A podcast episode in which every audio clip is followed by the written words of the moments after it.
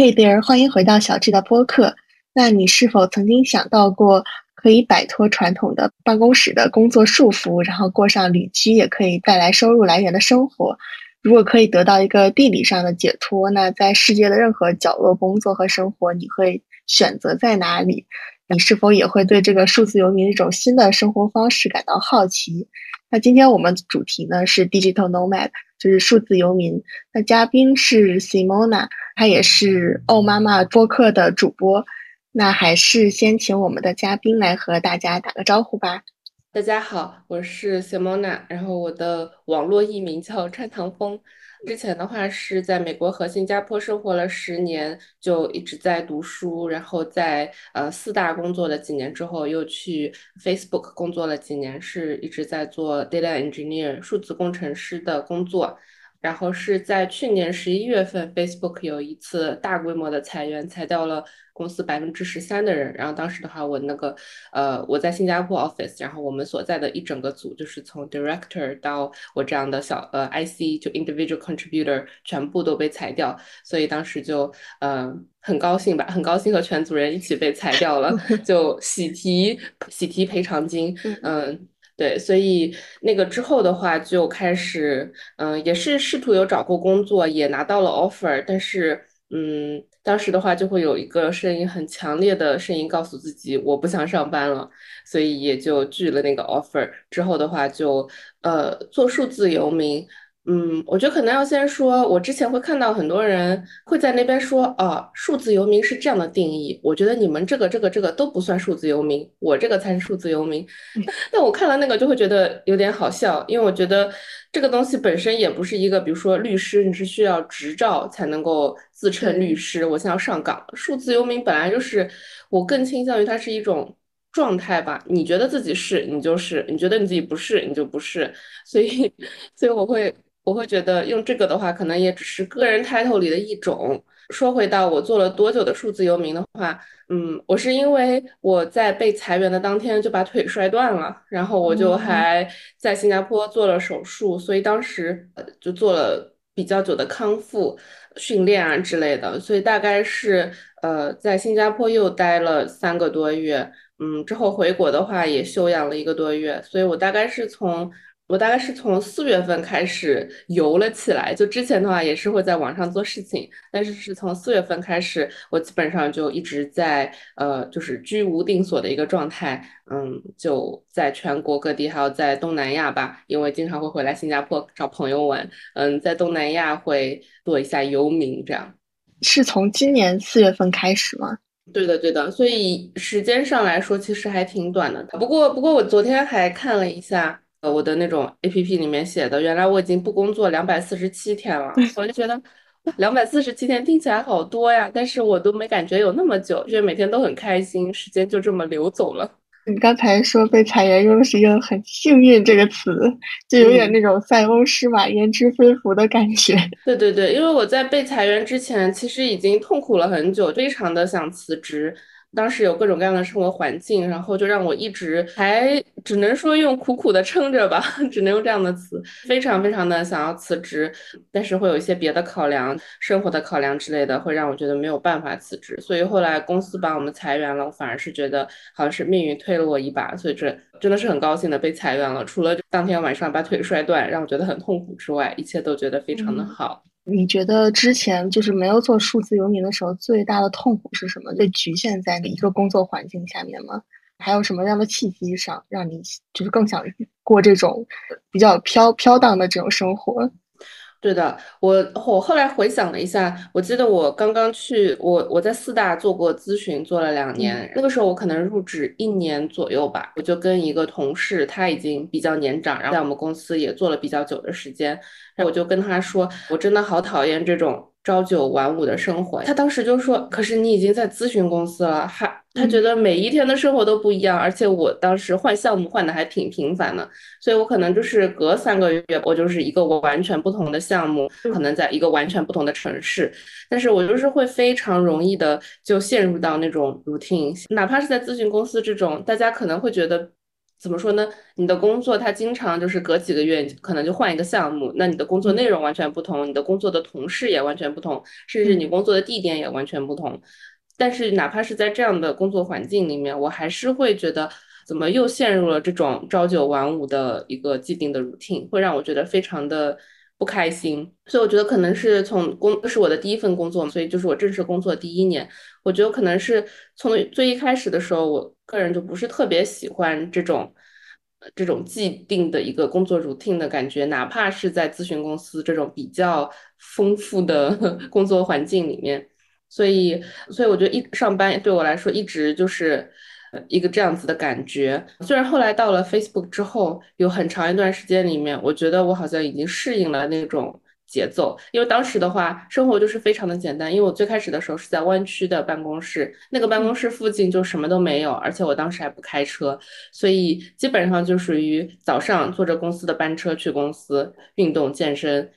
在公司吃完一日三餐之后再坐着公司的班车回家，就可能周一到周四都是这样子的生活。我当时还会觉得好像这样也挺舒服的，就每一天的 routine 都是非常的现成，我大概就知道说明天我的这个时间点我就是在做这个事情，当然我的工作的内容会不一样。我当时会觉得好像这样的 routine 我又可以接受了。但是后来的话我又搬来了新加坡，搬来新加坡之后的话会让我觉得工作很痛苦的是，还是在大厂上过班的人会更了解一些。因为如果说你不是在一个很中心的一个办公室，比如说不是在湾区的、嗯、项目比较偏，就是不是特别大众的项目。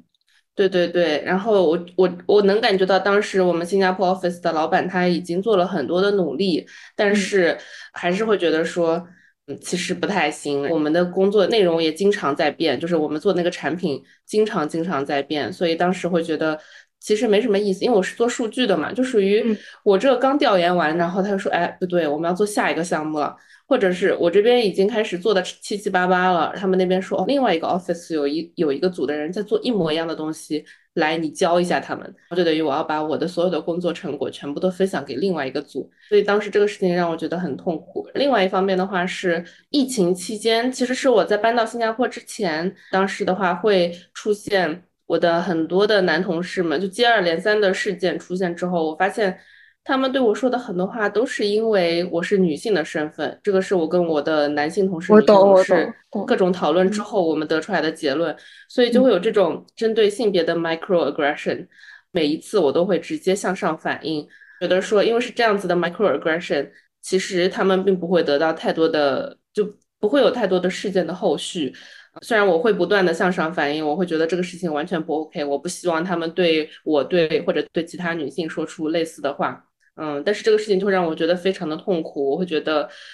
我我我的那种那种就是会很难咽下那口气的感觉。嗯，我在非常努力的尽我全部能力去希望说让他们意识到他们这样做不对，希望说他们不要再对别人做这样的事情，但我觉得整个过程对我来说实在是太消耗了。包括后来的话公司也有成立调查组之类的，所以我就需要对着那个调查组的人一遍一遍一遍一遍一遍反复的说到底发生了什么事情，在什么情况下发生了什么事情，对方说了什么话之类之类的。所以当时哪怕是到了新加坡之后，这个事情还是在一直在追着我，会让我觉得非常的痛苦。我经常跟他们打完电话，因为时差我可能要早上七八点起来跟他们打一个电话之后，我就一整天都不太想要工作的那种状态，会觉得非常的痛苦。所以这个事情也是加剧了当时会很想要走的心情。这个是当时这个是你在就湾区那边发生的事情吗？一般说这种话的他是有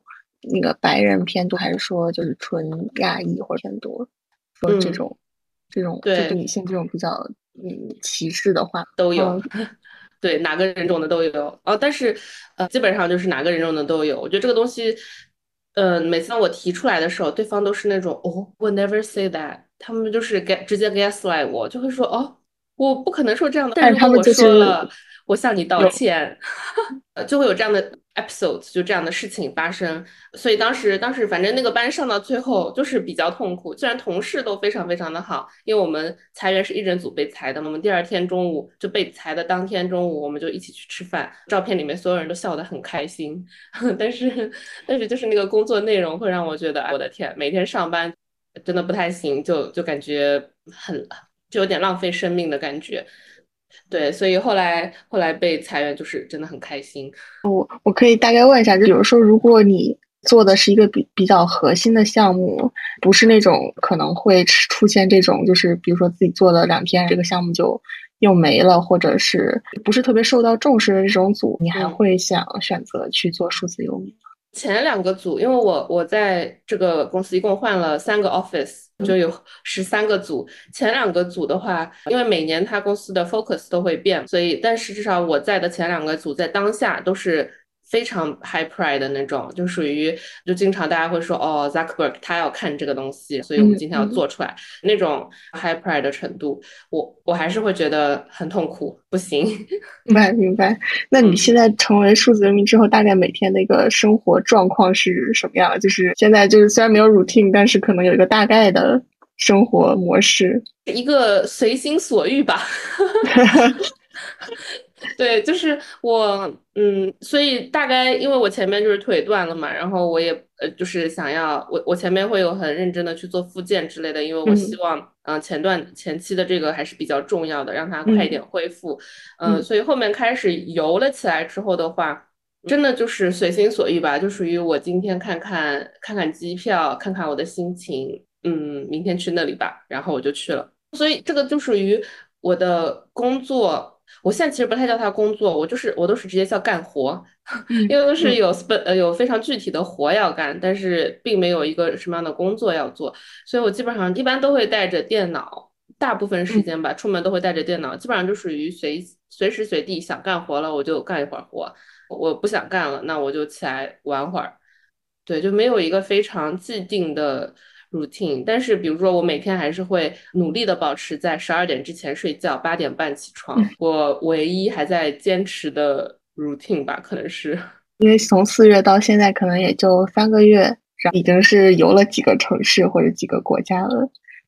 国内的话会比较多一点，不过这个也是因为我之前买了随心飞，所以有一段时间会飞的比较多一些。因为我买了那个随心飞之后，我就会想要去很多不同的城市嘛。因为我之前是大四的时候出国的，所以其实在做学生的时候没什么钱，就去在中国的话玩的其实也不是特别多，可能当时会坐火车出去玩，但是很多城市都没有去过，所以这次的话就想趁这个机会可以多去一些中国的城市，因为我之前很多城市都没有去过。对，所以我觉得这次这个契机的话，也是我作为一个作为一个经济独立的人，第一次在中国生活，所以会觉得体验跟以前还是穷学生的时候就非常的不一样。嗯，基本上我会到一个城市，我就会做一些活动，因为我有和朋友在运营一个女性的社区叫他乡。然后这个社区的话，其实国内的活动我们基本上就是没有做过，所以这次的话我也是觉得嗯，那既然我人在国内，嗯，并且的话我有随心飞的话，我其实可以到一个城市就开始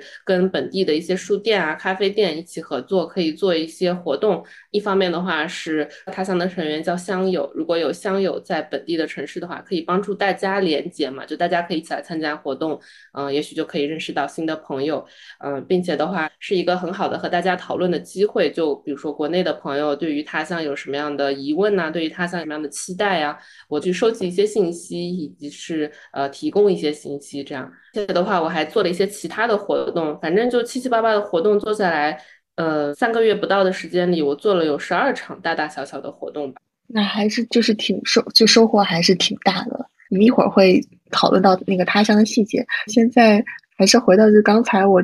听到你说的，就是现在是第一次用自己的经济来源收入然后去游国内嘛，然后但是你现在用的算是呃过去的积蓄吗？目前的这个做数字游民的话，它的那个经济来源会跟之前比会呃一样吗？还是说还会有一定的落差？对，如果按照经济来源的话，那肯定是有非常大的落差，因为之前的工资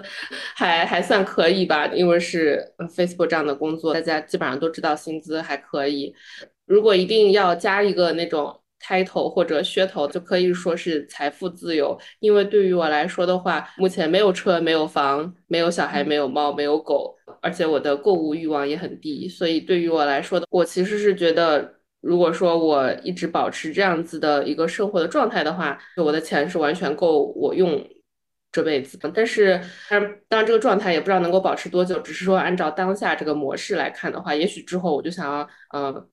发了疯想要在上海买房，那我全搭进去可能都买不下一套房，因为毕竟上海房都那种好几千万之类的。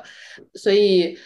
基本上目前用的还会是积蓄多一点，因为毕竟目前是之前等于说被裁员的时候也拿了一大笔钱，又因为刚刚正式开始游也都是三个多月的时间。但是我自己的话一直是有一些收入的来源，当然这些收入来源目前来说都很小，但是我不是很着急的赚钱，所以我没有觉得他们有什么不好的地方。譬如说我自己有一份付费的 newsletter， 这个的话我是从去年就开始做起来了，当时做这个也不是为了赚钱，因为就属于有没有人订阅的，我还是会每天做一样的事情。但是当时就会觉得说我希望可以有这样子的尝试，对我来说都是一个挑战，就会想说如果我开始做的做成什么样子，所以我会有那个付费的 newsletter， 呃，就一个月，但呃真的很少，跟以前的工资比起来真的很少，非常的微薄。我自己会呃接一些活，就写一些小小的代码，然后把老家的一些工厂会做一些外贸的东西，帮他们建网站啊之类的，就一年可能就几万块钱吧。我并没有非常的想要做生意，所以我就觉得做一点技术的活赚一点点零花钱就挺好的。但是这个这个工作的话也是就是投入的时间也很少，所以我就觉得那就做做好了。嗯，但这些其实都不是我的目标，因为我我真的就是不太需要，目前不太需要赚钱，所以对我来说的话，更多就是我想看看做什么事情好玩。而且我一直坚信的就是，你做你自己喜欢的事情，你做的久了之后，钱它自己会来的。对对对，嗯、这个我也很相信。但是，就是因为这个数字游民之前，就是你会不会有什么样的一些恐惧？包括就是比如说对于未来，就是目前这个钱看起来是。这个一辈子够用，但是就是可能就是我可能危机意识比较强吧，就如果是让我去做数字游民的，很大的一个顾虑就是可能未来如果有突发状况怎么怎么办，如果我的父母或者家人需要我突然间去照顾啊，或者还就是再望远了说，比如说如果我的我老了以后我真的是有什么样的身体的问题可能需要自己处理，这时候我如果前面就积蓄不够，有没有考考虑到对未来的一种这种危机的这种这种规划？我觉得首先的话是首先的话其实我明天的话刚好要去见一个理财顾问、呃、因为我就是对于钱这个事情非常的抗拒，我非常抗拒理财，但我知道这个事情是一个非常不好的事情，所以我决定 finally 决定明天去见一个理财顾问，我希望他可以帮助我至少把目前的积蓄做一定的理财，每个月有一定量的收入吧。另外关于健康方面的话，我是会觉得是是会有点担心吧，我觉得这个也是包括在那个理财顾问的一部分。就之前我一直是在这种比较大的公司嘛，之前所有的健康保险其实都是公司买的，我可能会在那上面额外买一点东西，但是基本上我就是没有怎么真的考虑过思考过在市场上比对过比较过之类，因为公司基本上提供的都是比较好的那种。我在我光用 Facebook 的公司就做了两次手术，都是自己一分钱没有付的那种，所以我在这方面我确实会比较担心，我就怕我下次万一受伤了不知道有没有钱做手术。但是不过另外一方面我也看了一下，比如说只是像受伤，我比如说腿做了一个手术，我后来看了一下医院给的那 bill 的话好像是要七八万新币，所以得三十三四十万，因为因为当时住的那个医院比较好，就是是保险里面会 cover 的那个医院会住的比较好一些、嗯、但是我回国的时候我也去做了复健，还有去拍了片之类的，就跟本地的国内的也聊了一下，然后他就说你这个在国内做可能就三万块吧，然后觉得、嗯、哦原来这个选项对对对就医疗本来就很贵，对对对，如果真的受伤了那就回国做的我应该还是可以支付得起的。当然我也是会会想要去开始做一个成年人吧，就买自己的医疗保险之类的，要去研究一下是在中国买在新加坡买是在美国买之类之类的。嗯，会这方面的话确实是会有考虑，也也是会很担心自己会不会突然生病之类的，肯定是会每年定期去做身体检查呀什么的。但如果真的生病了那也没有办法，就是看看当时要怎么办。但是我觉得比如说我现在开始计划起来，对对对，但是我就觉得应该不会有太大的问题吧 hopefully 比如说到时候实在不行了靠一下父母啊之类的应该也是可以的，他们总不能见死不救对对，然后关于养老问题的话我觉得那个有点太早了，我还没有想到那么远的未来，所以我觉得还还好，没有特别的，嗯，我觉得就是不管你在哪个国家生活，你只要有钱的话，养老的社会过得特别的差，对对对，嗯，所以还是努力把 focus 放到呃搞钱事情上。当然，我现在也没有在搞钱。嗯，父母家人的话，我觉得这个问题，不管你是不是数字游民，不管你有没有工作，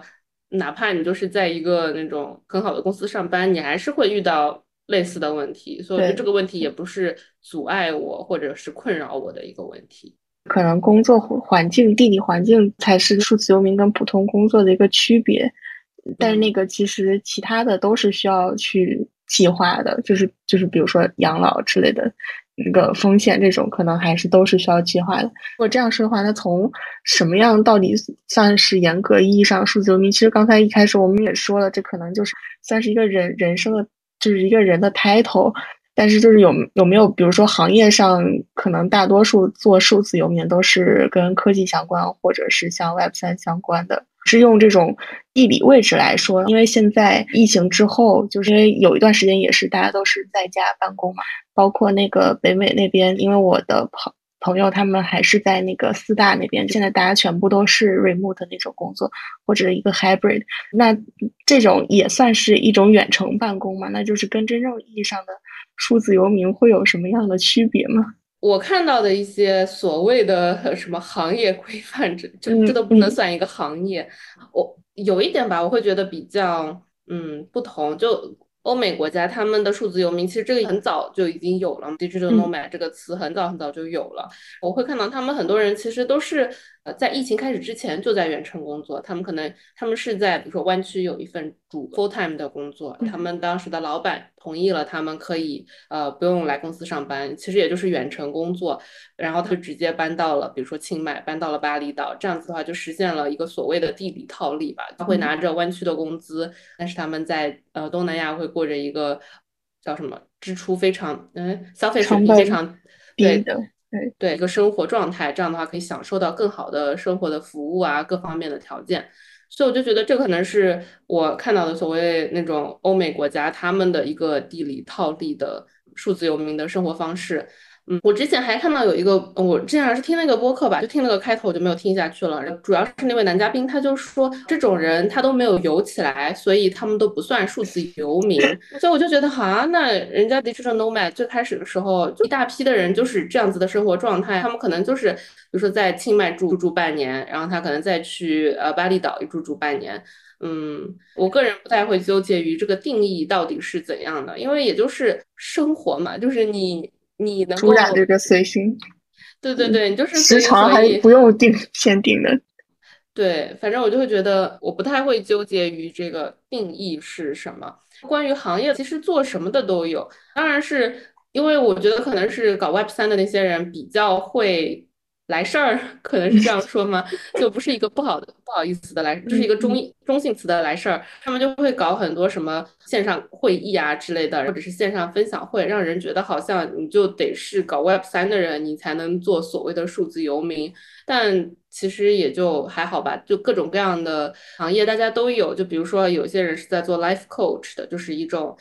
帮助别人。算了，我就不解释 life coach 了，大家可以自己去查，就是那种像心理咨询，但是就是教教导的这种形式。嗯，可能是帮助别人找到自己的生活中到底缺少的是什么，想要走的方向是什么，那那那种方向。也有人，比如说是线上的，他可能是线，当然做 tech 方面会更多一些，因为你跟电脑还是会相关的，会方便一点。比如说你是做 designer 的，你帮人设计网站，或者是你帮人写代码，你自己接小程呃接一个程序的外包呀之类的，就各种各样的都会有。所以我会觉得其实不太需要拘泥于这个呃。嗯定义，因为有些人的话他们会喜欢在一个城市，比如说一住住半年，一住住一年，但是那个城市也不是他们的家，他们就是喜欢在这里，也算数字游民。但也有人的话会那种，比如说一个城市他就是喜只喜欢待半个月他就要走，呃，这种是更更游一些，我觉得也很好。所以我对这个问题也没有想过太多，而且我也不是很喜欢。嗯、反正我每次听到别人定义说啊，这个才是数字游民，你们那个最多算个什么，我就觉得你懂什么。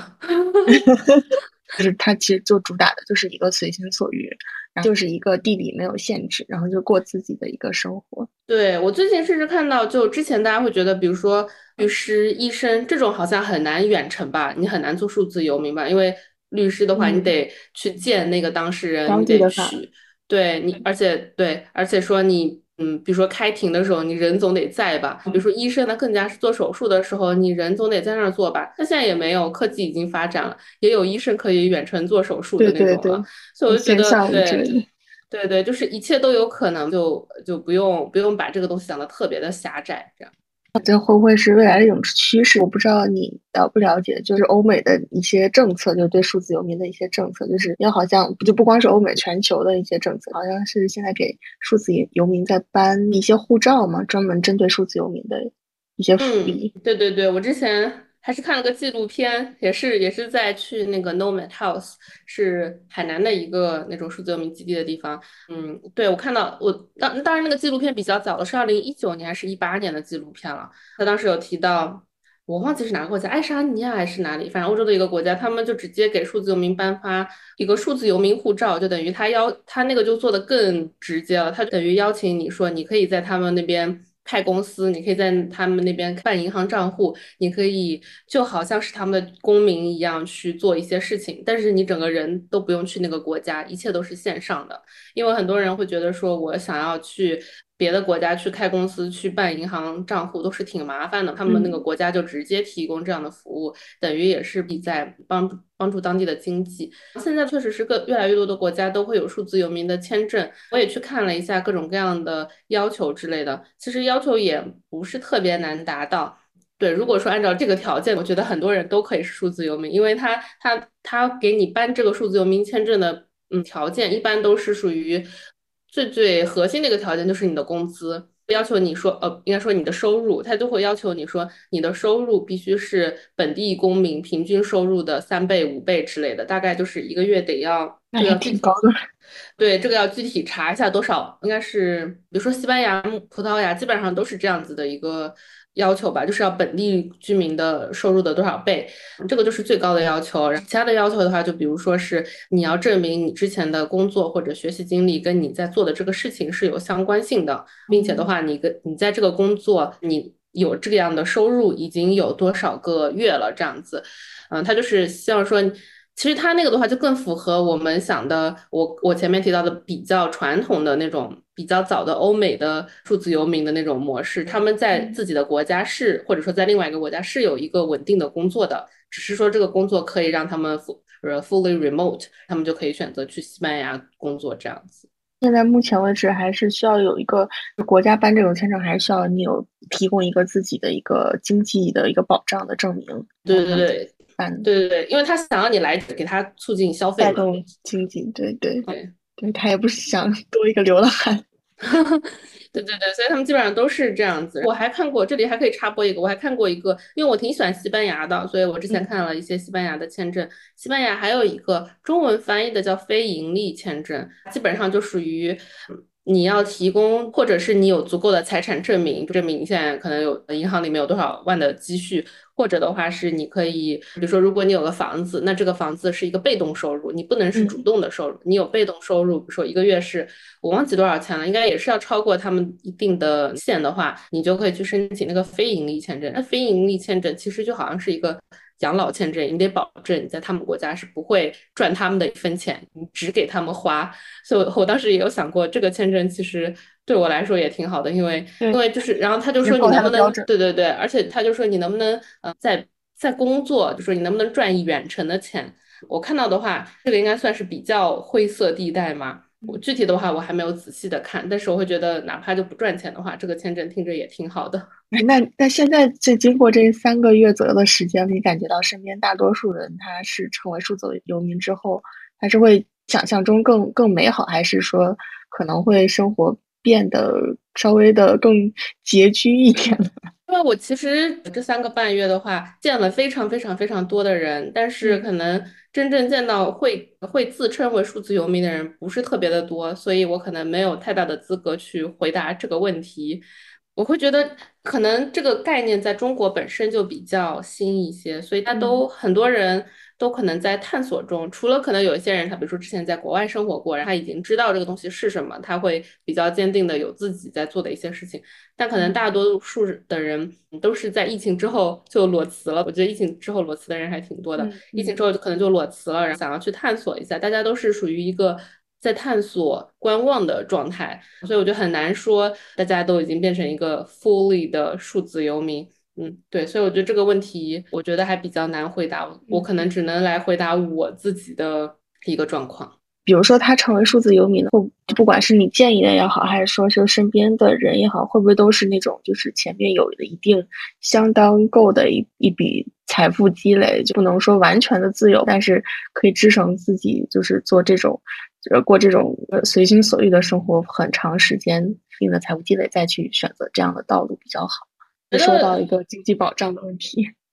对，我个人觉得不会吧，因为也会有遇到一些朋友，他们非常非常的年轻，他们可能就是工作过三个月，他们就觉得这个朝九晚五的生活确实不适合我，他们就有自己的技能，就可以自己接活开始这种生活。所以我会觉得如果说没有一个财富积累的话，其实也完全可以，就只需要说你自己要有一定的技能，或者是你愿意去学习一定的技能。因为我也遇到了另外的朋友，也是非常年轻的女生，我觉得她非常厉害，她就是写作，然后她可以通过写作来赚一些钱，并且的话她就开始去付费的上一些课程，然后获得一些技能，她就可以开始用这个技能去付费的给别人提供服务，这也是她的收入来源。她因为她会有发一些社交媒体的东西嘛，会看到说她也经常会月入过万之类的，就对于她目前的生活的支出来说的话，月入过万已经算是一个比较高的，可以让她生活的比较舒适的一个状态了。所以我会觉得要不就是有一定的财富积累，如果没有，其实你只要肯就是去学习啊，脑子比较活一点的话，干什么都能赚钱的。嗯，大家就是越来越喜欢这种自由自在的这种生活方式，然后并且就是可以灵活的给自己一些生活的保障。就是现在这个做数字游民的人会、呃、女性比男性更多吗？这个的话我觉得可能中国到目前为止都没有一个非常权威的数据，之前是做数据的，所以我一般都会说，因为我们没有这个足够的数据支持我说的任何的话。但是我我只能说从我个人体感，以及呃，像我之前在海南的 nomad house， 就是它的主理人叫叶叶，叶叶是一个很厉害的女生，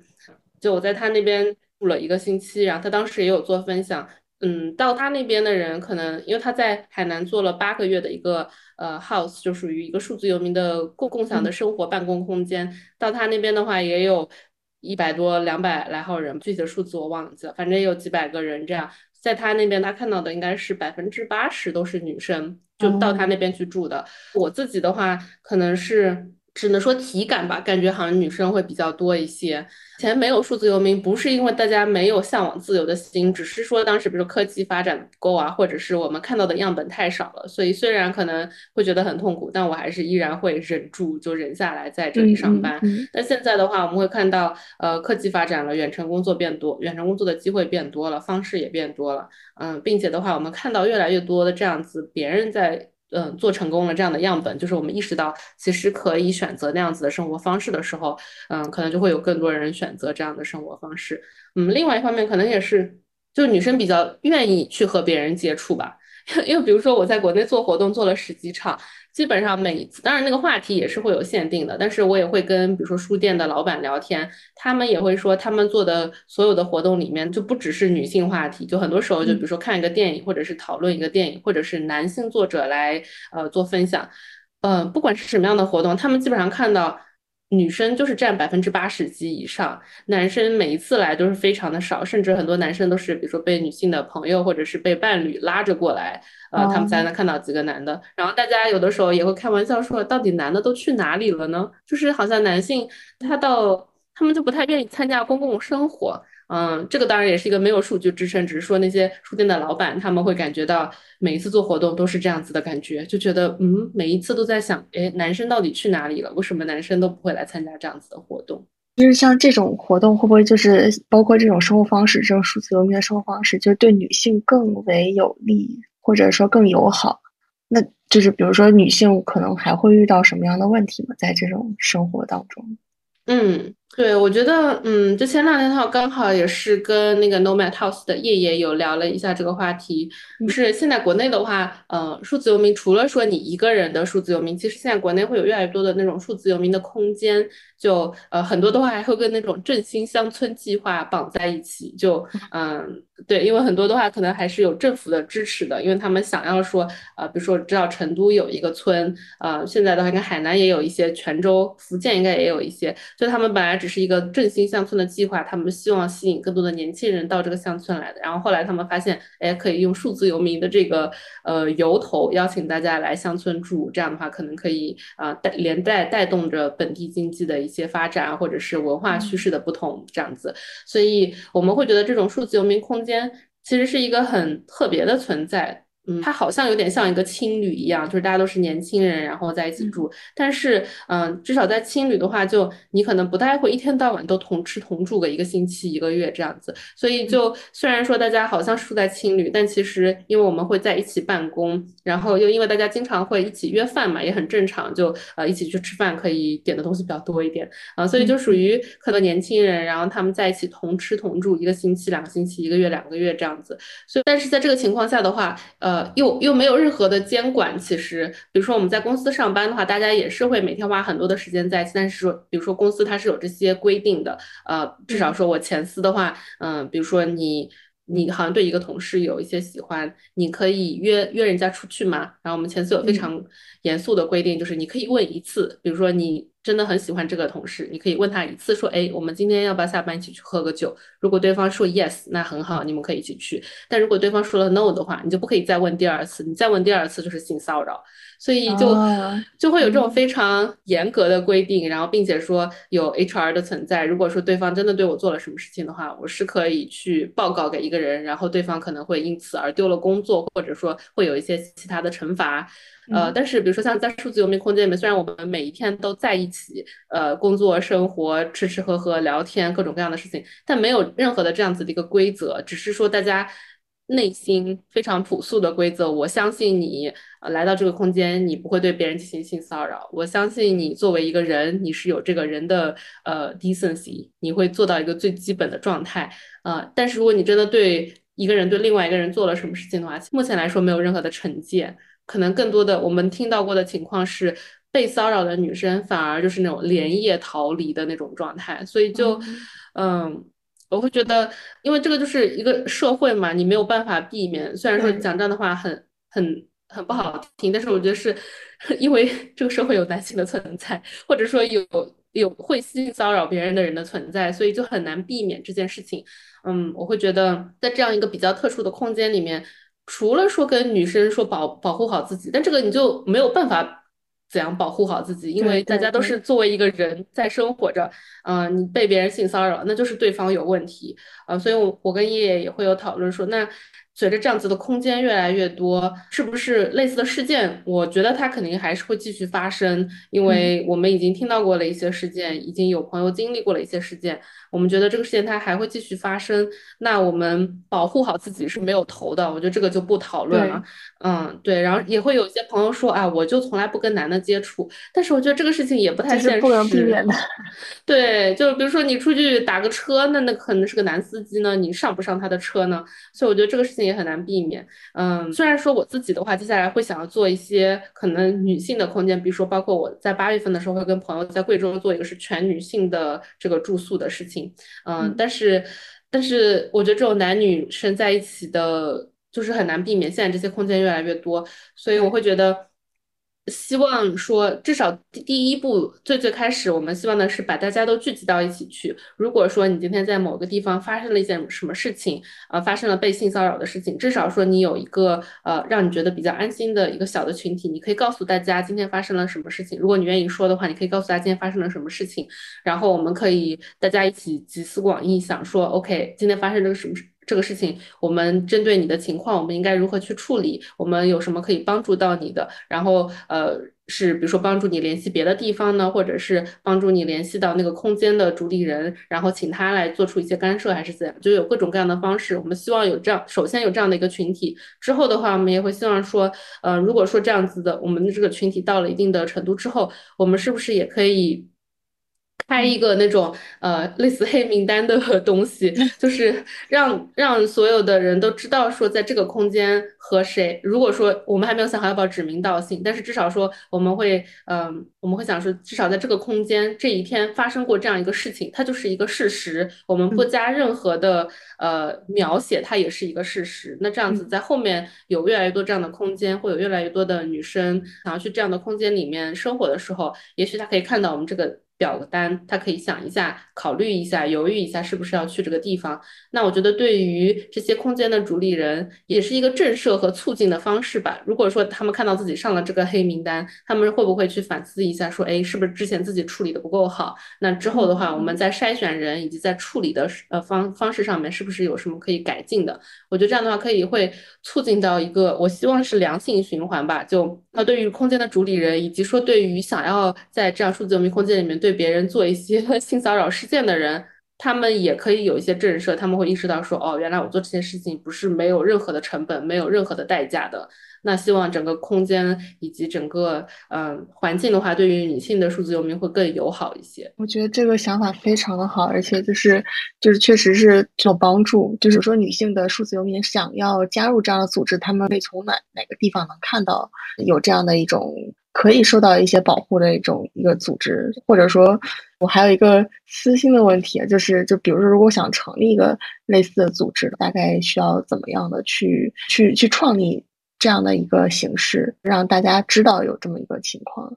对的，目前的话其实我们都不能算一个组织，我们还只是一个微信群而已、嗯、但是我觉得就一切东西都是 start from very 对对对、呃、对，就是从一个非常小的东西开始发展。所以目前的话我们是只是在我和叶叶的有的一些群里面向大家嗯，发布了一下说我们知道最近发生了一些类似的事件，我们希望大家进来一起讨论。所以目前我们只是一个群的方式，但我觉得因为本来数字游民这个群体的绝对数值就非常的小，可能愿意加入讨论的人也会比较少，但是也没有关系。慢慢的话我相信等到有一些事件发生的时候，而且就是非常悲观的时候，我相信这些事件一定会再发生，因为只要有人的地方可能就会发生这样的事情。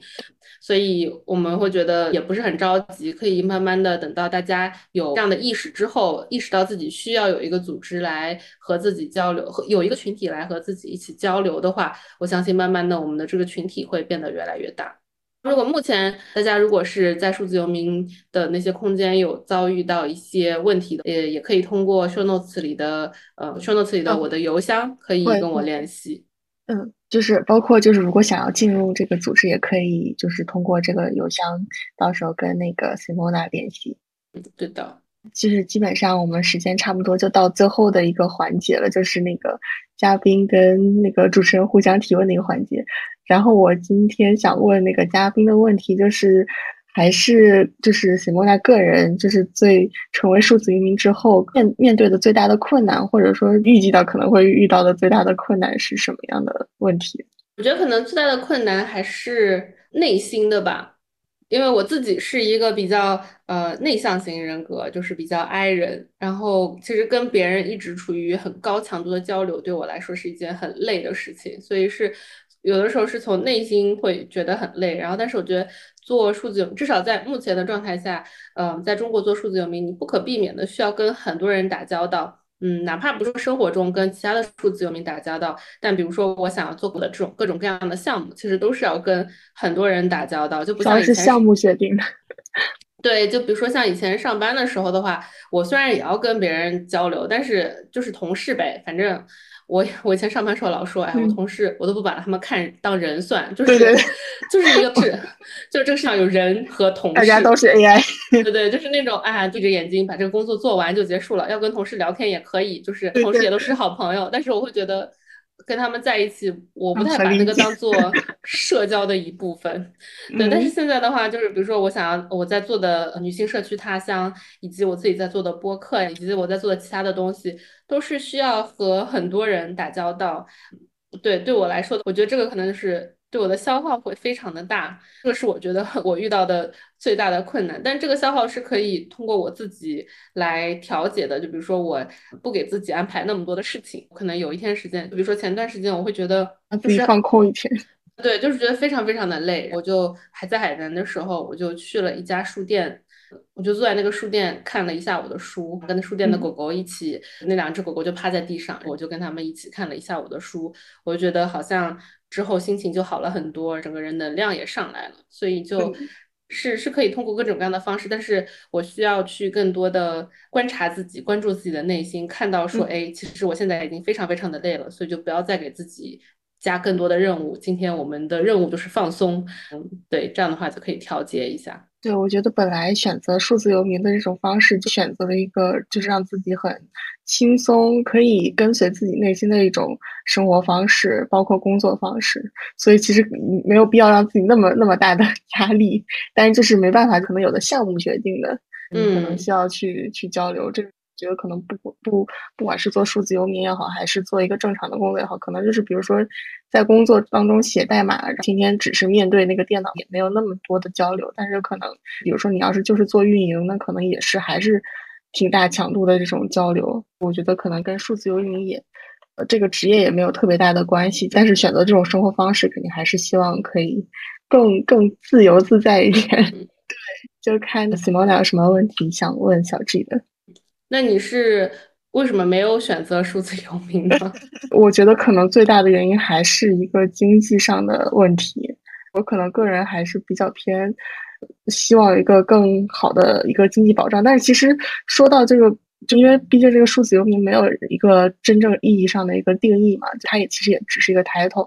我其实个人也是还是很喜欢那种旅居的生活，但是我所说旅居就是可以在某一个地方生活一段时间，因为我本身也是其实跟 Simona 差不多，就我之前也是在美国和新加坡待了八年，我当时在呃美国的生活的时候也是到到处的去探索探索是就是美东美西啊，或者是南部啊，或者是美中，就是各种不一样的风情嘛。在这个过程当中，包括在新加坡的时候，我觉得在新加坡当时其实让我来说特别痛苦，因为我自己本身不太喜欢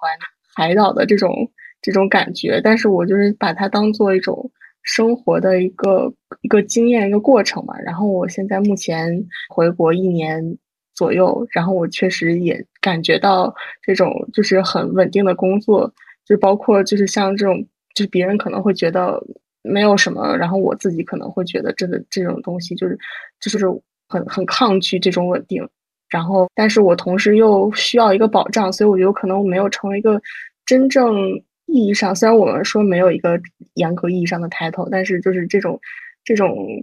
真正意义上的这种数字游民，可能还是因为我对我还没有找到一个可以让我 balance 的就是我的经济状况跟这个让就我需要的一个经济状况和我想要的生活方式可以 balance 一个状况，但是就是因为我还是在这里边想办法的在 balance 嘛，所以就像从美国到新加坡，然后到到回国之后马上要去巴黎那边继续读书，就整个过程当中可能也算是一个就是居住时间比较长的一个游民吧，可能将来有机会的话也是很希望可以成为一个数字游民，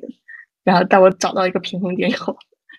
嗯嗯，因为我以前之前的十年基本上都是，嗯，除了在美国第一年之外，其他的时候都是在比较大的城市，就是像湾区啊、纽约、波士顿、新加坡这些城市，会觉得说生活成本确实是相对比较高的。这次回国之后的话，嗯，在北京、上海可能一共就待了一两个星期，剩下的时间基本上都在一些比较小的城市或者是村子里面，我就会觉得好像就是在这种小的城市，当然我我没有想过在那边生活，我没有想到要在任何一个地方生活，但是我觉得在那边小小的住一段时间也挺舒服的，并且说生活成本真的很低。因为我之前会觉得比如说我非常非常喜欢纽约的话，是因为我觉得可以，我之前在纽约上班的时候就属于经常去看那个百老汇的秀，就 Broadway 的那个秀、嗯、呃，然后又因为它是属于呃演出的当天中午的时候，它那个 box office 就会有一些票、嗯、可能就是四四五十美金，当然那些票都是他比如说他会说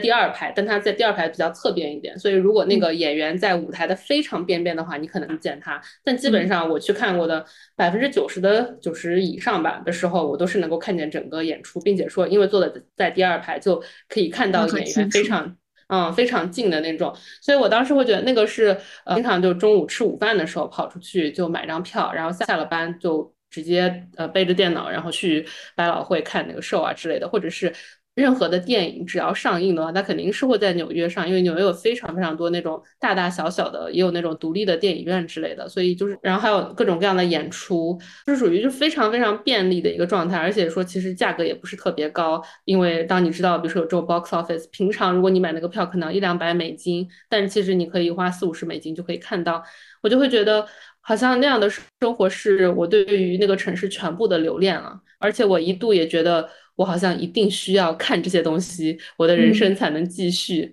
但我最近会觉得好像不看这些东西我的人生也没有发生特别大的改变，因为当我的内心比较充实之后、嗯、我不太需要说一定要去看一个百老汇的 show 我才能感觉到、哎、我的内心又充实又丰富了，我现在内心就是很丰富的，我我每天丰富的都快扑出来了，所以不太需要外界的东西来帮助我了。明白明白，我其实觉得刚才那个 Simona 提到的这个内心充实丰富，我觉得大家成为数字游民选择这样的一个生活方式，或本来这种也没有什么严格上的定义嘛，选择这样的一种生活方式就为了自己的内心充实，不管选择什么样的一种工作，只要是跟随自己的内心，我觉得这个是最重要的，就是一定要探索到自己内心真正想要的一种生活方式也好，包括工作方式也好，然后只要自己内心可以很很自洽，不管什么样的生活都是很美好的。那就是今天很感谢那个Simona带我们去了解了一下成为数字游民的这个生活，需要那个寻求帮助的那女性的数字游民也可以和Simona联系，然后我们会把她的邮箱放在那个前面，然后也欢迎大家多多去关注Simona的播客哦妈妈。那很感谢Simona的今天的参与，那我们下次再见。好的，谢谢小吉，拜拜，拜拜。I want to change my mind, 'cause this just don't feel right to me. I want to raise your spirits. I want to see you smile, but no, that means I have to leave.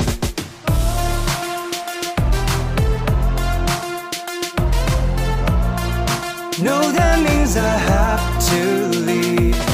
Lately.I've been, I've been thinking I want you to be happier, I want you to be happier. When the evening falls and I'm left there with my thoughts, and the image of you being with someone else is eating me up inside. But we ran our calls, we pretended we were okay. Now if we jump together, at least we can swim far away from the wreck we made.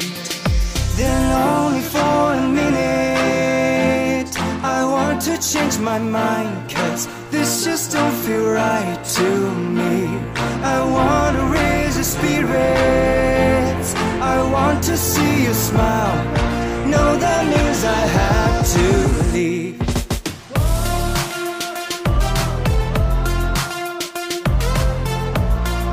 No, that means I have to leave.